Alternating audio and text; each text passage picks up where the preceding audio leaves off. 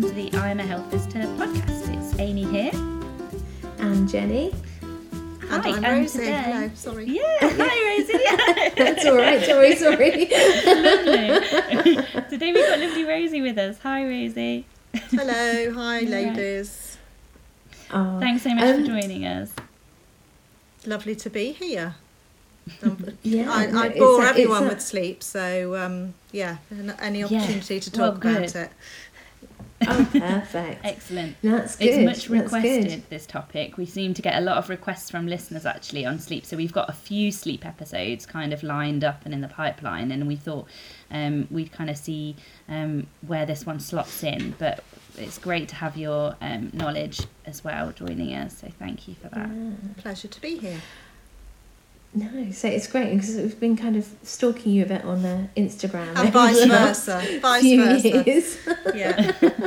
um, but yeah, would you like to sort of introduce yourself and tell us a bit about um, what what was it Cilla always used to say? You know, where Who you are and where you you're come from. Yeah. yeah. Well, um, I'm Rosie Whitwell, and um, I used to be a health visitor. I'm still a registered health visitor, actually, and obviously a registered nurse as well. Um, and then about three years ago, I left the health service um, and did a sleep practitioner course with the Southampton Sleep Service, um, Okay. and decided to set up on my own. So Okay, now wonderful. for three years, I've just been helping people. I do, I do do a lot of. Um, I give out a lot of advice on Instagram uh, and Facebook, and people phone me. So I do sort of still do the ad hoc advice as well as one-to-one Mm. consultations. So keeps me on my toes. Mm. definitely Sounds I great. can imagine. So that's I a can really imagine. interesting journey, just in terms of the um, kind of journey to like careers after health visiting, I suppose, um, as well. Yes, I um, I'd been a health visitor for a, quite a long time, and you know, it just felt there were a few family things going on. My son needed a lot of um, lifts uh, because of his footballing. So the Mhm. sort of health visiting career was, you know, they were wanting me to do more hours, and I was needing to do less. So I just thought, you know, let's Sure. let's let's try something new. But then I thought, what else can I do? What are we qualified to do? Um, but That's actually, when you think the about question, it, isn't it? yeah, when you think about it, though, you know, there's lots of uh, lots of avenues you can t- go down. But I just thought, you know, sleep is something that I, you know, I've been talking about for years as a health visitor. So Mm. um, that was where it started. Great. And because I know we kind of touched on this briefly before we started recording, um, but it's interesting because I didn't realise you'd done your, your sleep training sort of after health visiting. Mm. Had you done much training in health visiting for sleep, or how were you finding it? Yeah, you obviously have an interest in it. How did you find that sort of manifested, and what support did you have to develop that in your health visiting role? I think one of the girls in my team, who was a, um, she was actually a staff nurse in the team. I worked in Banbury. She'd been on the course and said it was brilliant. She so she'd obviously been um, paid for to go on by the trust, um, but I was I was a um, what's the word? I was a, supply health visitor, if you like. So I worked all all around in my last couple of years. Um, so obviously I wasn't going to get funded for that, um, doing what I was doing. So I funded it myself, and um, yeah, that was that was where. But I don't remember having any official um, training about sleep No. before I did that. To be honest, so I feel like it is a bit of a, a gap. Maybe not for all areas, but certainly you know. And I did train quite a long time ago, 1998. so yeah, the last century. Well, I mean, we both trained relatively. We did our health visiting training re- relatively recently, um, and I don't really remember it being covered in any kind of very significant way on the training. So I think you're right. I think it is a bit of a gap, Yeah. really. I, th- I think I remember as a community staff nurse before I did my health visitor training, we had a day's training that was paid, but it was Millpond. Yeah. And I remember us being given those Millpond books, but them going through saying, oh, this is an old edition, so you need to update how long we're happy to leave a child crying for. And it was just like, mm. no. yeah. yeah. And it still says on their website that they're training NHS staff. so- Yeah. Yeah. Yeah, because it's a really package that they offer, and so I think it is that easy thing to. It's not what it's not what it? Parents want anymore. So it's you know out No. of date. Yeah, and not really backed by the evidence either. You know, in terms of the evidence base for around attachment and and infant relationships and things. That's that's a very it, it is a very um it's a very grey area sleep to be honest. That obviously some some sleep s- studies and research would be you know not um they wouldn't be very ethical to, to carry out. So it can be a you know Mm. real grey area and um, yeah. Mm. So it's you have to it's, it's a minefield really. Yeah, it's Yeah. certainly very controversial, isn't it? yeah, I was going to say, we've got an episode in the bag, whether it will prequel this or sequel this. I Yeah. don't. Yeah. but, um, but about sleep training and extinction techniques. And it is that thing where the research was so tricky because. I yeah, there, in fact, there was a study on that, wasn't there, Amy? That we were like Yeah, a bit yeah, there's- horrified that it occurred. yeah, there's quite a few studies actually that I read for it. I did a little bit of a dive into the research on that kind of the cry it out methodologies. So, yeah, we go into the kind of methodological stuff and Yeah, um, because some of the results from them. even the graduated retreats, which is still Yeah, uh, talked about a lot by Yes. professionals is Yeah. not something that I use because uh, well, there's No. there's no research really that backs it up no. and I've absolutely found that the, the gentle being with baby methods are just as effective so there's no Yes, need absolutely. to have that um, that issue really um, and even though yeah. my sort of thoughts were my conclusions from the reading the cry it out literature um, was that although we don't have like you say amazing data and good trials um, rct data on extinction techniques we don't have many of them um, i suppose we do have quite a big body of literature now around infant attachment and relationships and responsive parenting and Yeah. all of that type of thing which Yeah. I suppose you have to kind of factor in as well, and I guess that's part of your decision making as to why you don't use those techniques yeah, in your work. absolutely. Yeah, absolutely, hundred percent. So, and I've Mm. I've just you know I've been learning on the job as I've gone along. Really, um, you, know, you learn just as much from the parents um, as they learn from me. Really, um, Yeah. you know, and each each baby and parent uh, dynamic is different. So, you know, Mm. recently had um, a family where the baby was epileptic. So, Mhm. you know, that was really challenging not to, you know, so Mm. again, and I just was very honest with the parents and said, you know, we'll be learning as we go along here. Um, Mhm. um, and I'm pleased to say that she's doing really well now. So, but that was, you know, li- literally no, no crying. Um, you know, just very gentle, long, uh, uh, you know, slightly longer than normal process, but actually worked really well. So, And actually, I think kind of the quick fixes are never the way, are they? Really, like with any anything. No. Really, we say that all the time in health No. visiting that the quick answers are never the right ones. Really, it's all always about kind of slow and Yeah, and not expecting gradual. it to be um, perfect. You know, there's still going to be times when they're not um, sleeping well for you know whatever reason, um, course, and it's just you know it's just a it's never a linear process. absolutely, it's a hugely developmental thing, isn't it? I guess sleep. Um, Yeah, and all sorts of th- all sorts of things play factor into it. I mean, the obviously the biggest one that parents um, find is teething, um, which Mhm. you know illness. Obviously, the sort of Mhm. ages I'm working with, they're, they can often be poorly, especially if they're at nursery and um, picking things up. mhm. Um, so all it's all swings and roundabouts really. Sure, absolutely. Realistic Um, realistic expectations, I think, is the key is the key key phrase. Absolutely. Yeah. Realistic expectations. and, absolutely. and I, I think that's I think that's the thing that um, I you know when people phone me up often they've got babies that are still quite young especially now I find with uh, lockdown Mm. and not having access to health professionals as much they're phoning up with what's actually really normal baby sleeping behaviour absolutely. um, thinking that they're doing something wrong um, when their Oh. baby's only taking short naps and you know so I've been you know having to um, reassure people that actually it's all really normal and that's obviously sometimes not what they want to hear um, because they do want yeah, you to course. sort it out for them but Mm. So I would, s- and I think unfortunately, as you know, sleep consultants aren't regulated at all.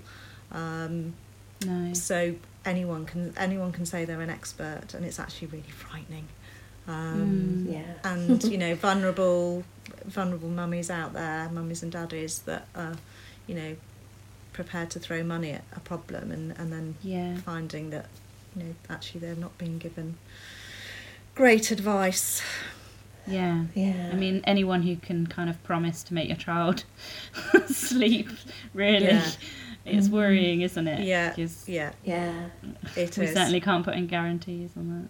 Yeah, it's a very similar thing that happens with breastfeeding. Anyone can call Yeah. themselves a lactation consultant. Mm. and Can you they? get parents who've paid for IBCLC money. is protected term, but lactation consultant Yeah. anyone can say. Yeah.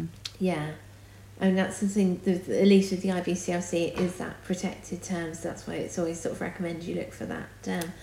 But yeah, you get people who've paid for a lactation consultant, Mm. and when you hear what they've been advised and not been told, Mm. and it's just like you just think, oh crumbs, you know. It's like a real missed opportunity sometimes. I did I not guess know it's that actually so that's interesting Yeah. I guess it's knowing your knowing your limits, isn't it, in terms of your knowledge and um, making sure that you're signposting if you're getting out of your depth, really. But I suppose Yeah. also having the services to signpost into is um, a problem for a lot of people.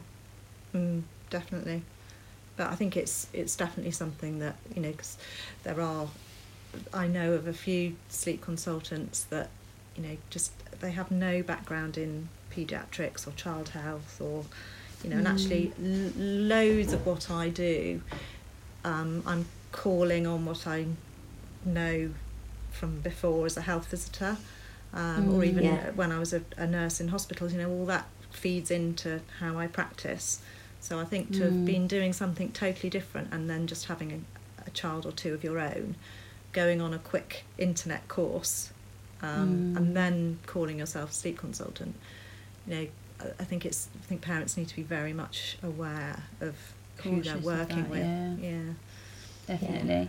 And it is, uh, like you say, people are at their most vulnerable, aren't they? You know, when you're functioning on zero sleep, it's just torturous. Yeah. So, yeah um, you know, everyone needs. We need, I suppose, we need better support really at a societal level to know what is normal in terms of baby sleep and better support for the practitioners that are then yeah you know, more knowledge base for them and more services to recommend into um, that you, we can trust NHS services. Um, Yeah. Yeah. definitely yeah definitely Amy I think that's a really valid point that it's just a whole societal thing isn't it and I often Mm, um, again, from when I was health visiting, a lot of that whole making a rod for your own back. If you giving Oh, that, gosh. you know, I mean, that's still out there. It's alive and and live and and kicking. really that is. saying, Yeah. It really is. yeah, it really, is. and that's And you I think that's yeah, that's Sorry. that's sort of the crux of it, isn't it? That's you Yeah. know, where that's where pe- that's where these you know mummies are just picking up on that and oh I shouldn't be picking them up every time they cry and Oh, absolutely. Oh, I know. And I mean, really, uh, this is my personal kind of. We've really hit on my personal bugbear here, but I just it makes me so cross that women are being made to feel like they're failing because their baby is doing exactly what their baby should be doing, and they're A responding to it in the Yeah. exact perfect way that Yeah. they should be responding to it, and Yeah. yet they still manage to feel like a failure when really they should be, you know, accoladed as a superhero for heaven's yeah, sake. Absolutely. I mean, do you find that Um, with the yeah. breastfeeding that actually, because I, you know, seeing Oh. mums that aren't that are missing feeding cues because they think, well, they can't be hungry, so they're sort of Mm. Yeah, ignoring them yeah. and Mm. all the time, all the time, and you just see it how the mums are ending up so tense because they're acting against every instinct that Yeah. their body is telling them to. Yeah. You How know, and it's just that, that the relationship? mad thing. I remember having doing a visit once with um, mum with a set of twins, and the little one was so you know, sort of showing every cue going was getting more and more unsettled. Mm. And she said, bouncing him on her knee because she was adamant that he wasn't due a feed for another half an hour because a maternity nurse had given her this whole routine. And it was just like, oh no. You know, and we've still got a long way to go, haven't we? yeah, yeah. and it just play it, it's that thing I mentioned earlier about how it plays to the vulnerable. You know, if you Mm. have underlying anxiety issues where you're just not Mm-hmm. quite feeling certain of yourself anyway, Mhm. then you end up feeling damned if you do and damned if you don't, really. Because And I sort of think sort of I think it's it's almost the business of being a mum, isn't it? Is that feeling of anxiety and am I doing something wrong and am I doing everything right for my child and could I be doing something better? And I think those types of issues really play into those anxieties because you know even if you're feeling confident and you know that you're doing the right thing you can still find yourself doubting you know even with all the knowledge you still Certainly find yourself there at three in the morning Yeah, yeah absolutely. exactly Yeah. It's, Yeah. to- yeah with sleep really you know when you're sleep deprived anxiety creeps in very easily doesn't it and um, Mhm. you can see how mums find themselves looking for that magic wand really so i mean we talked a little bit already i guess about what kind of problems people are presenting to you with um, but i mean do you see similar things or different things now you're in private practice to what you saw when you were a health visitor do you think or is it kind of fairly I try and I tend I'm I very much focus on older babies and toddlers Uh-huh. and children more than the young babies. Um, Yeah.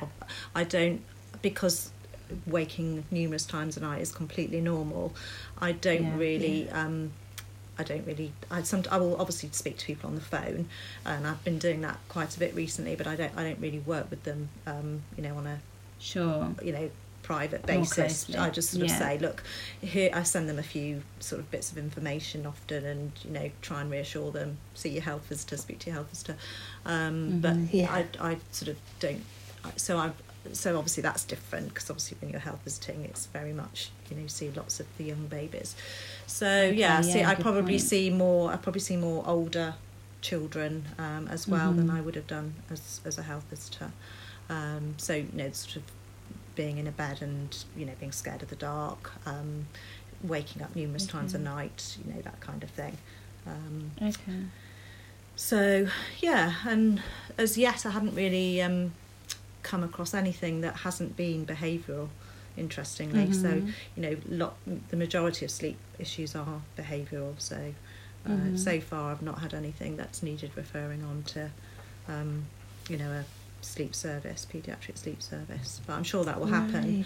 but it's obviously something you know so in terms of um, s- sleep apnea that kind of thing um, you know I've had one child who we sort uh, who was who was under the doctors already for enlarged Mhm. tonsils and things but you know nothing that's sort of cropped up as we've been going along Mhm. No, cool. And th- to be honest, that's what's really springing to my mind when you said that is how massively um, niche a what's called a paediatric sleep service, but is actually a very, very, very, very, very tiny proportion of paediatric sleep issues Yeah. can be signposted Yeah. into Yeah. it. So, really, Yeah. you know, if that's the specialist service that's available in your area, and really it's it's for clinical medical sleep problems like sleep apnea, for example. Yeah.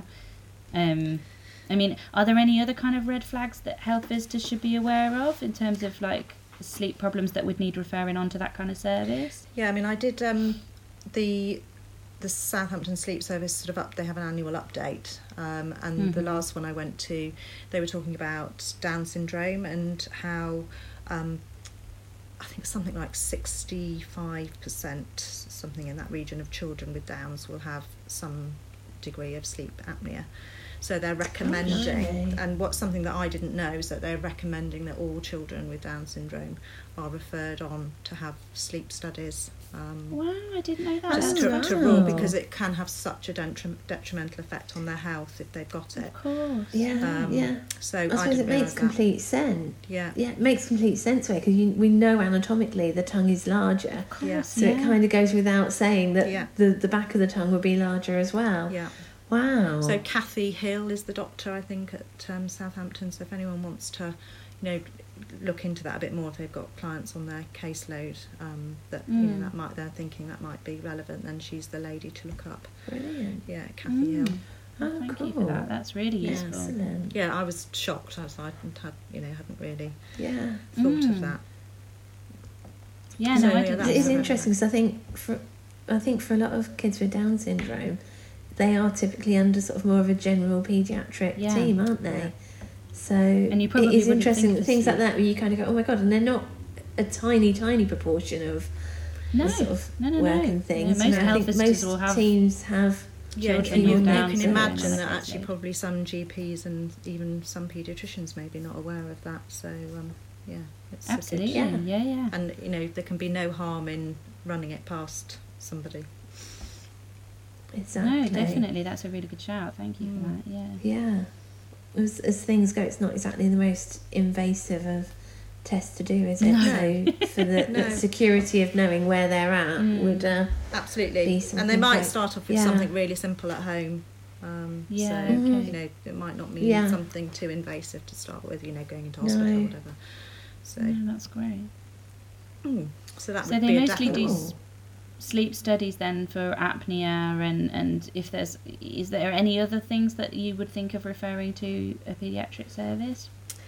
Um, I mean, sometimes I think there are the, a lot of the um, spe- the special educational needs um, Mm-hmm. children would probably, you know, if if if I couldn't help, you know, straightforwardly, I'd obviously they're much more used to the specific Yes. issues that that come Mm. up because there's special, um, you know, you can get equipment that really helps, you know, um, tents to sleep, you know, um, that really help with their sensory issues Yes. and you know it's all so it's Oh, quite yes. it's quite specialist and I probably you know unless it Yeah. seemed quite um, straightforward I'd probably refer on for something like that. mm. You're I mean, reminding me actually. Sorry, sorry. Yeah, no, no, it's fine. I was going, I was just going to say, um, you know, obviously you try the the basic, um, the basic sort of bedtime sleep hygiene, that kind of thing. But if I think if Yeah. you're still having issues, just refer on. Mm. Yeah. Sorry, Yeah, Amy, what were you going to say? No, you really reminded me when you said about SEN. Um, I worked in a team um, for kids with ADHD um, for a little while, and actually sleep was a really common thing that came up really frequently there. Um, And Yeah. actually worked with a, a health visitor who'd gone on to do um, more specialist training in ADHD, and she'd ended up as a um, CNS, a clinical nurse specialist for ADHD. And she had sleep training, additional sleep training as well. So, because that was something that she was seeing so frequently in her role, it's it's kind of goes hand in hand, I think, and um, obviously some of it being behavioural as well. Yeah, Um, very much so. But Yeah, yeah, definitely one- the kind of equipment and things. One really thing useful. that I really, really resonated on the course was that a lot of the things that children and babies do when they're tired are very different from what we do as adults. You know, so a lot, you know, the Yeah. sort Right, of yes. the, fid- the fidgeting, trying to keep themselves awake, where we flag on the sofa, you know, they're Sure. fiddle, you know, They fiddling, around on the fidgeting, ceiling. and Yeah. yeah, Mm. absolutely. So that's Well, quite interesting. I know when I go back to my A and E days, the two peaks of attendances with accidents every day yeah. were school lunchtime and tea time, bedtime. Right. Yes. And of it is that thing of I'm so awake, I'm going to prove I'm so awake, And frantic. and bounce I'm off the door dive down frame. the stairs.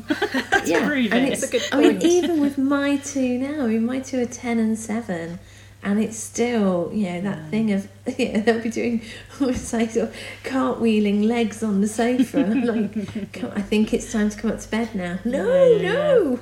I'm not tired.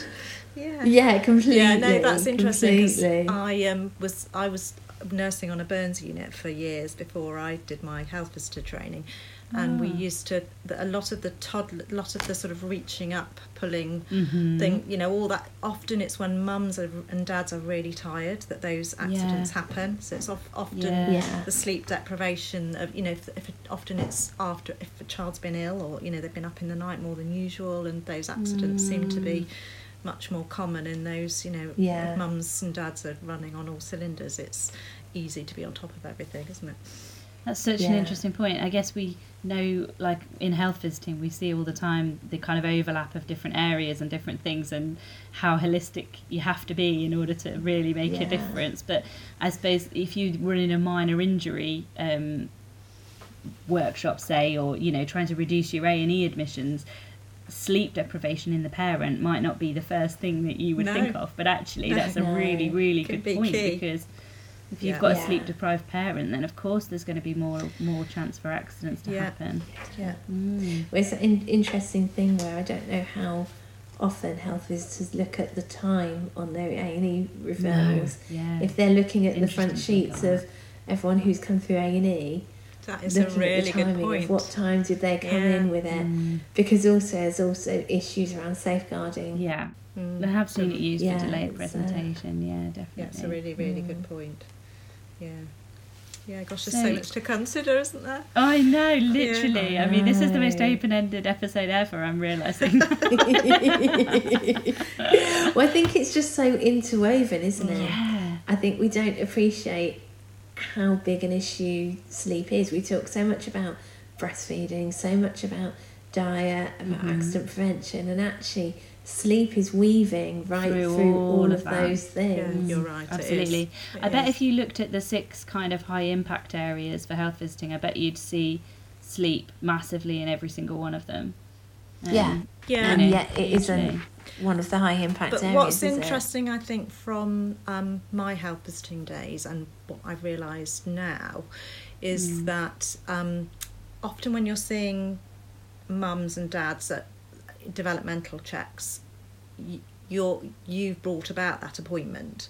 Mhm. So when the subject of sleep comes up and they might say, "Oh, it's terrible," you know, with and you try and give them some things that they can do to help. Often, often you you know, I remember this. You'd phone them up and say, "Oh, how are you getting on with what we talked about?" "Oh, it didn't work," you know, and it can be Yeah. Mhm. quite. You think, "Oh, it doesn't work," but actually. It probably wasn't the right time for them to even Yeah. implement it, and I, you Absolutely. know, I'm finding now what's really rewarding about what it is, you know, that they are they've come to you with the issue. They want to have the Yeah. help. That's a really So- good point. That has really that's made it just you know so much easier in a way in terms of results. Yeah. Anyway, There's something in there about like practitioners having their own agenda and kind of tick boxes and how actually it doesn't necessarily meet the needs of the person that's sitting opposite you, does it? I think Totally. particularly with sleep, when you're massively sleep deprived and you have a young baby or child and you say and someone asks you how sleep is going, you know, and and that's loaded with so many connotations, isn't it? Because we know that um, you know, society is kind of expecting babies to sleep through the night from a very young age and not to wake frequently and not to need cuddling to sleep, not to need feeding to sleep, not to need to need rocking to sleep, all these things that we know babies do need. So, you know, it's, I suppose, tricky to kind of um, negotiate that question without it coming off in support of all those societal expectations. And actually, the parent is probably hearing that is uh, instead of hearing how does your baby sleep, they're hearing does your baby sleep through the a night, judgmental. and perhaps yeah. you know the response to that Yeah. is no, they don't. So therefore, she must be sleeping badly. And Yeah. you know that might not necessarily even be something that they want help with. They might be No. totally fine with the fact that they're waking. And we know from a fact that, you know, we know from things we see on social media and stuff that there are health visitors who are giving it, and or members of health visiting teams who Mhm. are giving those really unrealistic expectations Absolutely. and putting that pressure on parents at Health Review One Yeah. and talking about, you know, stopping feeding at night and Yeah. That, I think there is a massive and need. it's like it is that, that- thing with this massive gap. That's why I was asking you at the beginning if you can remember having any, you know, education in your training about it because I think it's just yeah. su- it's I mean like we used to be with breastfeeding it's such mixed messages that we're giving about sleep from Mm, various right. sources that actually we need to Yeah. we need to standardize it um, Yeah. you know Mhm. and make it much more you know in line with the current research that's available um, Yeah. I mean, I suppose if people are looking to try and find a kind of a standardized line that they can advocate in their practice, I guess do you use the BASIS resources much or Yes, I um, do, and because I to find a lot of the uh, a lot of the textbooks available, and obviously I've got lots of them. You know, you have to pick through for your um, for the bits and snippets that you're going to Sure. actually use, because a lot of it is really outdated. So yeah, Sure. I I tend to sort of cobble together. Um, from lots of different areas, but bases are obviously Mhm. excellent. You know, and Mm. uh, everything everything is lullaby trust. Uh, you know, Yeah. safe sleep they've as well great yeah around. so uh, there's there's actually um, you know trying to get good information uh, can be quite tricky but there's the australian perinatal um, psychology website as well which has got some useful info. Um, you know, Right, they've we'll got get a, that the- from you and put it in the blurb. yeah, the they they've got a lovely Yeah. little um, a, lo- a lovely little graphic, which is um, again I can I can send it to you, but it's it's great for for parents to see, and it's just about how. Um, you know, I, the mum looking at the baby and saying, oh, "I wish you came with a manual," and then the baby's saying, "You know, just watch me. I am the manual," and you know, it's just a Oh, really that's- sweet little graphic um, Yeah. that that they came up with. So Again, Yeah, reassuring lovely, I mums like and yeah. parents to kind of follow their own instincts, like Jen, Totally. like you you were saying earlier. Yeah.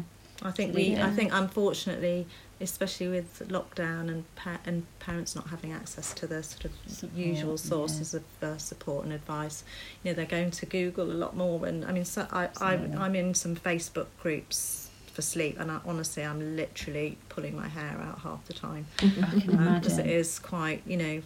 Little babies being left to cry and you know Mm. ferberizing Yeah. and yeah Oh. it is it is completely yeah. it's so prevalent out there you just um Oh, It it makes your really is. The- toes curl Yeah, yeah, absolutely. That's one thing I learned from my Cry It Out research is how prevalent this kind of methodologies really are, you know? yeah Even Yeah. now, people are doing them all the Oh, time. yeah. The Oh, parents yeah. that we're seeing are doing them all the time. I mean So I've had I've had a lady phone me consistent message. expecting me to say that that's what I was going to do Yeah, Uh, sure. I never heard from her again Oh, really? but mostly Oh, it's the other way I get the parents on the phone who don't want to do anything like that um so that was quite unusual but um yeah it uh, it is she said well won't that take ages Oh, gosh. yeah Have you have you fully researched how effective Cry It Out is generally? I know, I know. It is. It's, and the it's thing is as well even these kind of they're quick fixes and short term kind of answers because you know we know the kind of patterns of night waking will re-emerge with a cry it out methodology even if it works quickly it's not a forever fix anyway but um i suppose when people are at their lowest ebb and, and sleep really can take you to that lowest ebb can't it Mm. people are looking for an answer and ultimately Yeah. we're not set up as a society to support families in the way that they need supporting to enable people to parent in the way that they perhaps want to so um, Yeah, it's that's there's a lot of unpicking to do. Um, you know, often often I'm working with families that are um, desperate to not do anything at all that would obviously cause you know Mm. issues with their attachment or anything. Mm. But equally, you know that they're struggling with their work commitments because they can't um, they can't stay awake, and so so it's just supporting parents and not um, not no, there's never any judgment, um, Mm. and helping them get. Often it's a compromise. Often it's a you know it's not it's not sleeping through the night. But I find with with working on bedtime and settling there and bedtime you know hygiene sort of you know the, the whole Mhm. the, the short routine you know often that can be quite amazing how that yeah im- impacts um, you know and often they'll just sleep so much better for you know six Mm. hours or whatever um, and and even that's enough for parents to feel like they've they've made progress they're getting some solid sleep um, Mm. so it is it's just about unpicking unpicking everything and um, you know coming across from a point of no judgment but equally this isn't realistic Mm. expectation so Mm. Yeah, it sounds really challenging. And I think that's what I really remember facing in practice as well. And I imagine there'll be lots of health visitors listening, identifying with that kind of feeling of a parent wanting an easy, quick solution and you knowing that really anything you give is not going to be the answer that they're perhaps Yeah. hoping for. And yeah suppose and that's where empathy comes in. Uh, but I guess it's, it's challenging, isn't it? Yeah. Do you think there's anything when when we have parents coming into clinic and reporting sleep issues?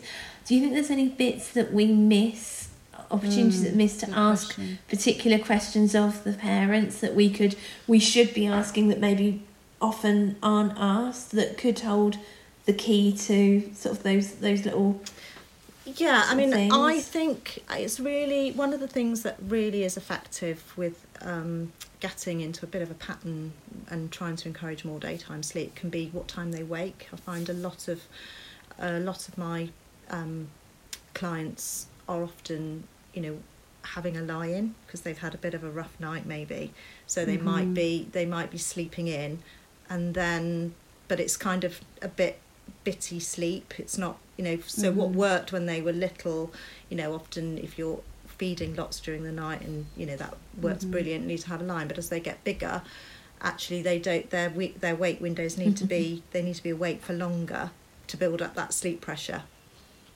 to, to fall asleep easily for naps and bedtime. Yeah. So that I would say sort of having a having a sort of set time to wake up, whatever that is, because obviously I, I've worked with different cultures as well where they go to bed later and get up later.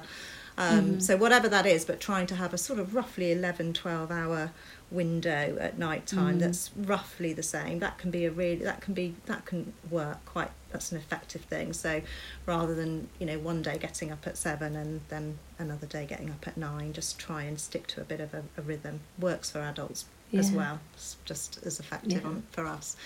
Um, so I'd say that's something to you know just it's a quick question, isn't it? You know, um, what's your sort of what time do you get up? What time do you is bedtime roughly? Mm. Um, and obviously this is very age appropriate because with little with tiny newborn babies, you know, I mean I work mainly with ten months and Yeah. above, I would say, um, but you know that sort of getting into a bit of a rhythm with bedtime and bedtime routine can really help um, set set a good sort of sleep scene if you like. So that would be one thing.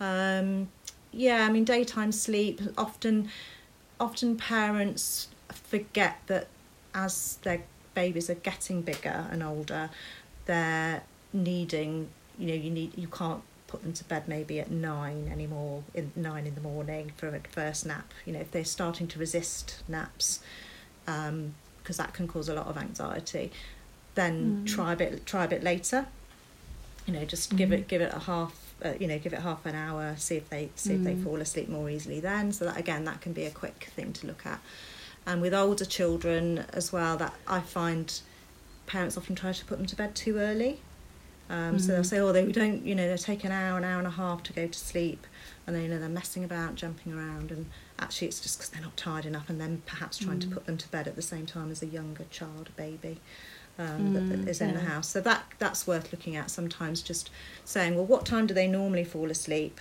you know if it's actually if they're always asleep by eight then maybe make that the new bedtime so that they feel successful again that they've at that time they've been Mm. able to fall asleep more quickly and they're not seeing bed as the you know time when they're struggling to fall asleep and it becomes sort of an anxious place to be because mum wants them to go to sleep.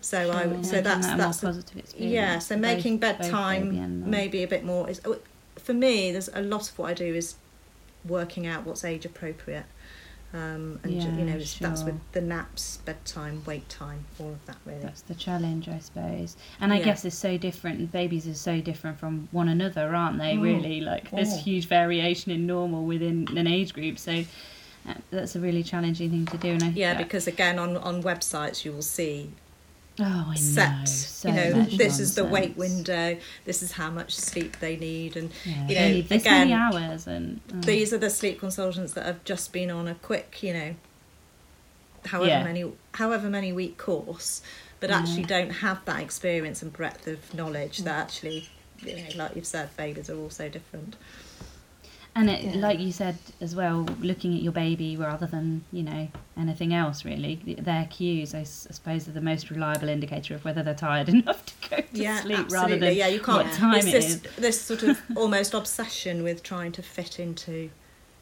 the routine that the Gina Mm. Ford book says or you know whatever Oh, I know. whoever and then if whoever you're not, then you're failing. Yeah. yeah because of course some Instead of looking do at fit what into baby's that naturally doing, yeah and then going right, okay, let's try and build something around that. Um, yeah yeah absolutely be, mean, feel It's- more successful for everyone. Yeah. And really and sensible. unfortunately, because mums aren't at the moment able to go to baby groups and things, they're not seeing Mm. the whole They're not seeing how variety. Is. Yeah. Yeah, you're right. Yeah.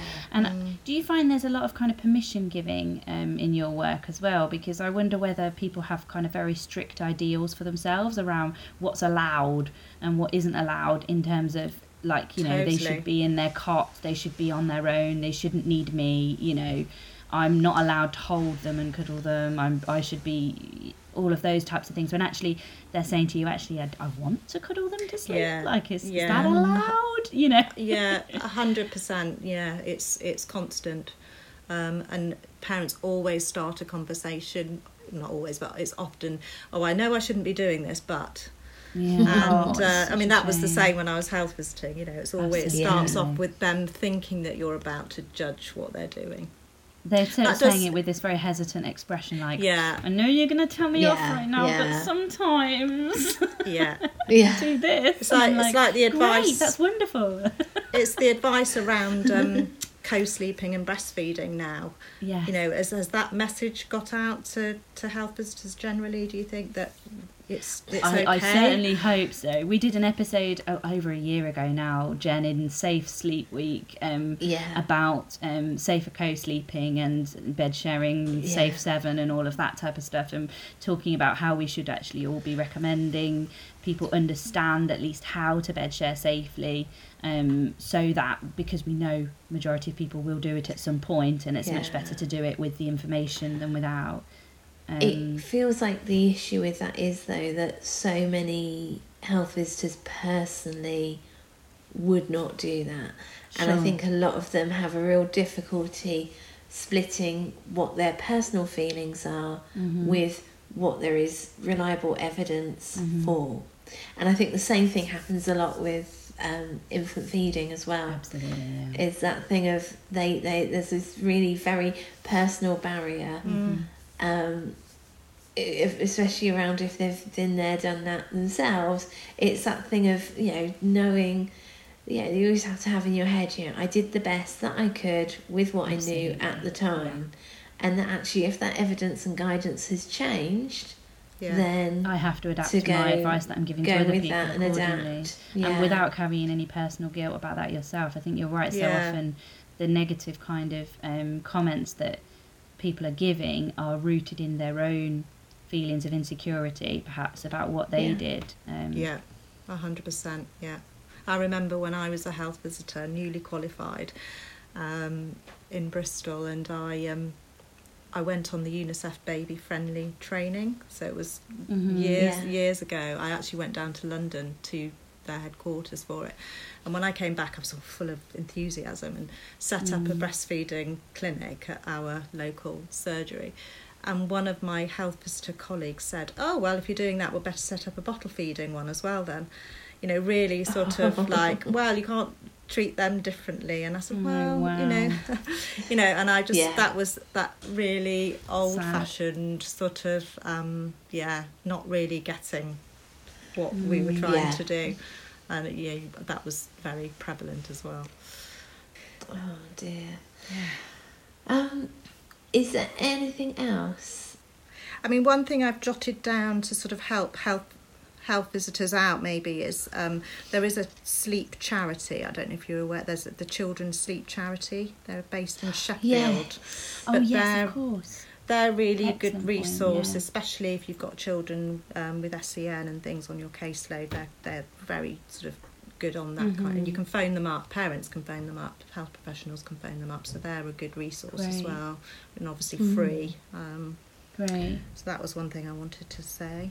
Um, That's really helpful. Is that I mean, obviously we've got so we've talked about BASIS already and the children's um, charity sleep cha- charity that you just mentioned, yeah, and you also mentioned the Australian um, one. So I'll put links to all of those in the blurb for this episode so people can look them Yeah. up. But if there's a health visitor listening to this, I imagine if I was you know listening to this, I'd probably be thinking this.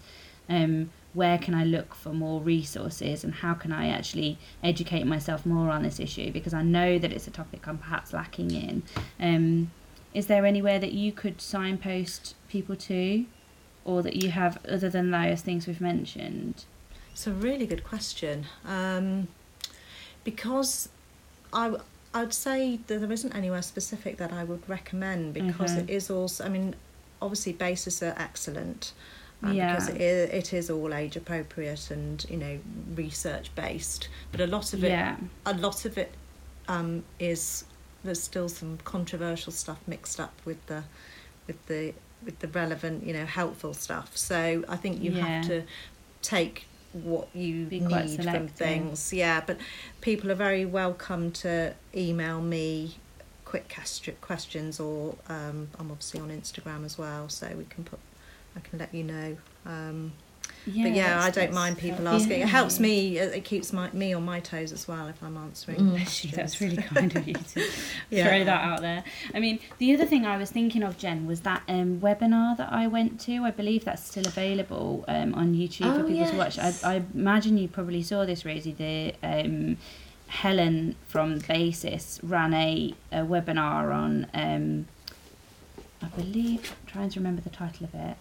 Um, it was to you do watched with it and Helen remember Ball. the title. Yeah, Yeah. Helen Yes, Ball. Yeah, from yeah. BASIS, and it was it was about anthropologically normal sleep. I believe that was the title of it. It's to do No, with. I don't. um, I haven't actually seen it. I was, but I should Oh, go and see that as some. brilliant. I mean, a lot of it you will be aware of, I'm Yeah. sure already. So it was fairly kind of um, comprehensive, and I found it really very, very, very helpful. So um, we might even do a separate episode on it, maybe. But I'll definitely Yeah. put the link to that in the blurb because there was a lot of really interesting things that she talked about around a lot of the stuff we've talked about. Really, um, she talked a bit about sleep pressure and um, kind of um, a lot of the problems with actually the expectations that parents have and how they don't necessarily line up with um, what what babies naturally do and are evolved to do.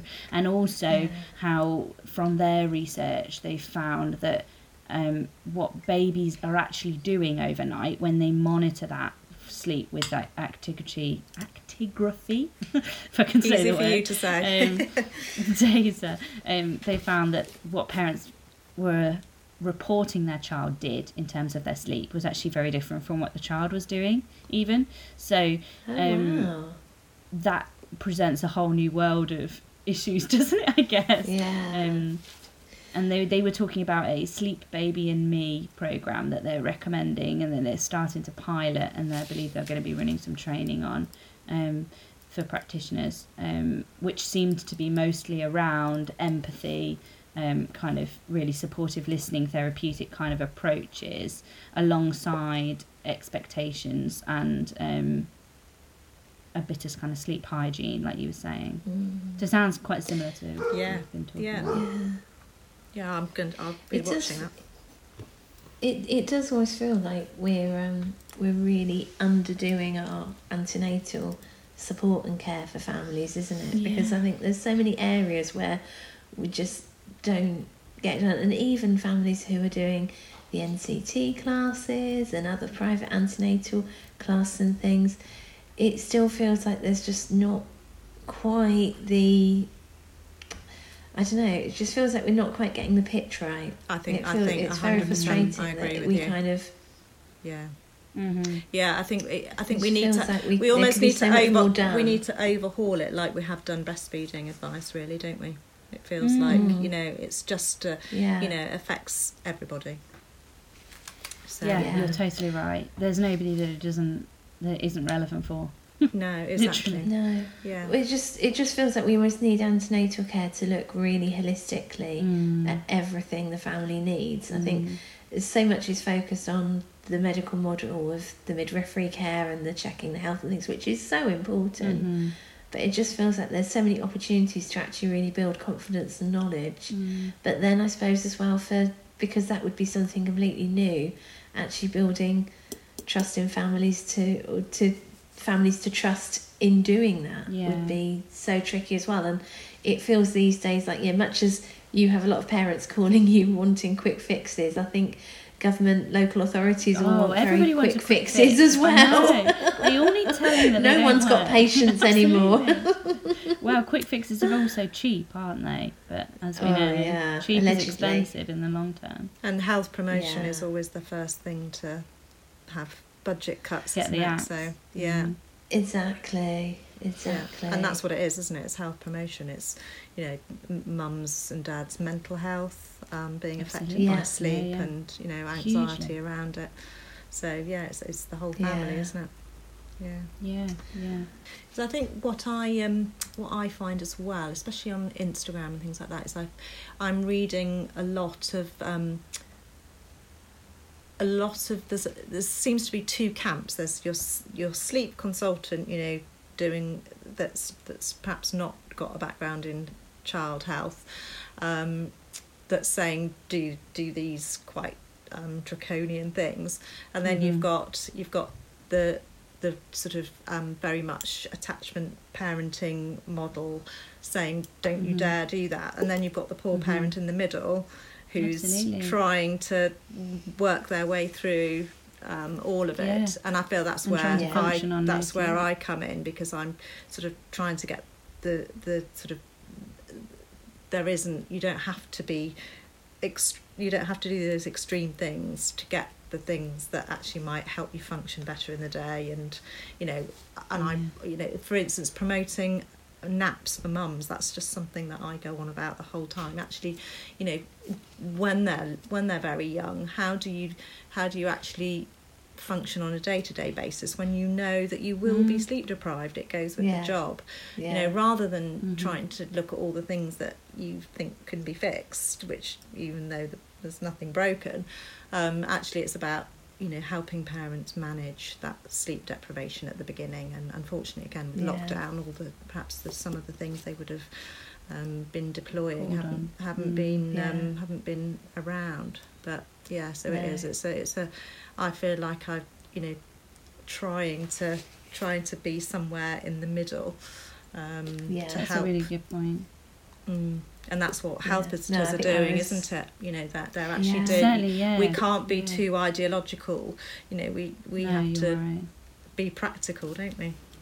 Yes, that's so Yeah. that's so true. That's exactly it, isn't it? that is exactly it. Because you know you have an ideological standpoint, perhaps, and you know the research base, but actually you have a parent in front of you asking very hard questions, Yeah. and you know that actually they are desperate for help, and you want to help them. So it's, it's how do you kind of negotiate that that difficult Yeah. balance? But yeah. um, that's a really good point. Naps for, I mean, we talk, we bang on, don't we, about sleep when the baby Yeah. sleeps.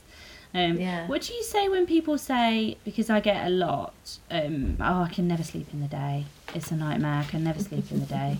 That's what everybody says to me when I say, how's it going, you know, and I try to sort of gently suggest perhaps nap when baby does. Yeah, I um really I tell them not to put any pressure on themselves. I just say take Mm. that half an hour to go and lie on the sofa, take a magazine, have a drink, maybe put some rubbish TV on, and just not think about it. Mhm. Just see what happens because actually you're Mm. pretty Yeah. tired. Especially after lunch, we have a natural sort of dip in alertness then. So that's a great Mm, time if you can persuade them to, you know, and even if it's just at the weekend when there's somebody else around, maybe, but just hmm pro- and I always say it is actually part of looking after your baby because if you're feeling Yeah. okay, then you can help help them more. Mm. So it is, you know, I I I do I have read a lot about adult sleep as well because it is all impacts on on, Sure, on what we what I'm doing. Um, and I like to bore my children as well with facts about sleep and growth hormone and you know all that kind of thing. So yeah, no, I um, I, I that's what I would say is don't put pressure on yourself. It can be something that after a few days you might actually quite get into. You might think, well, actually, this is really good for me. And you know, particularly if you're breastfeeding, you need to rest.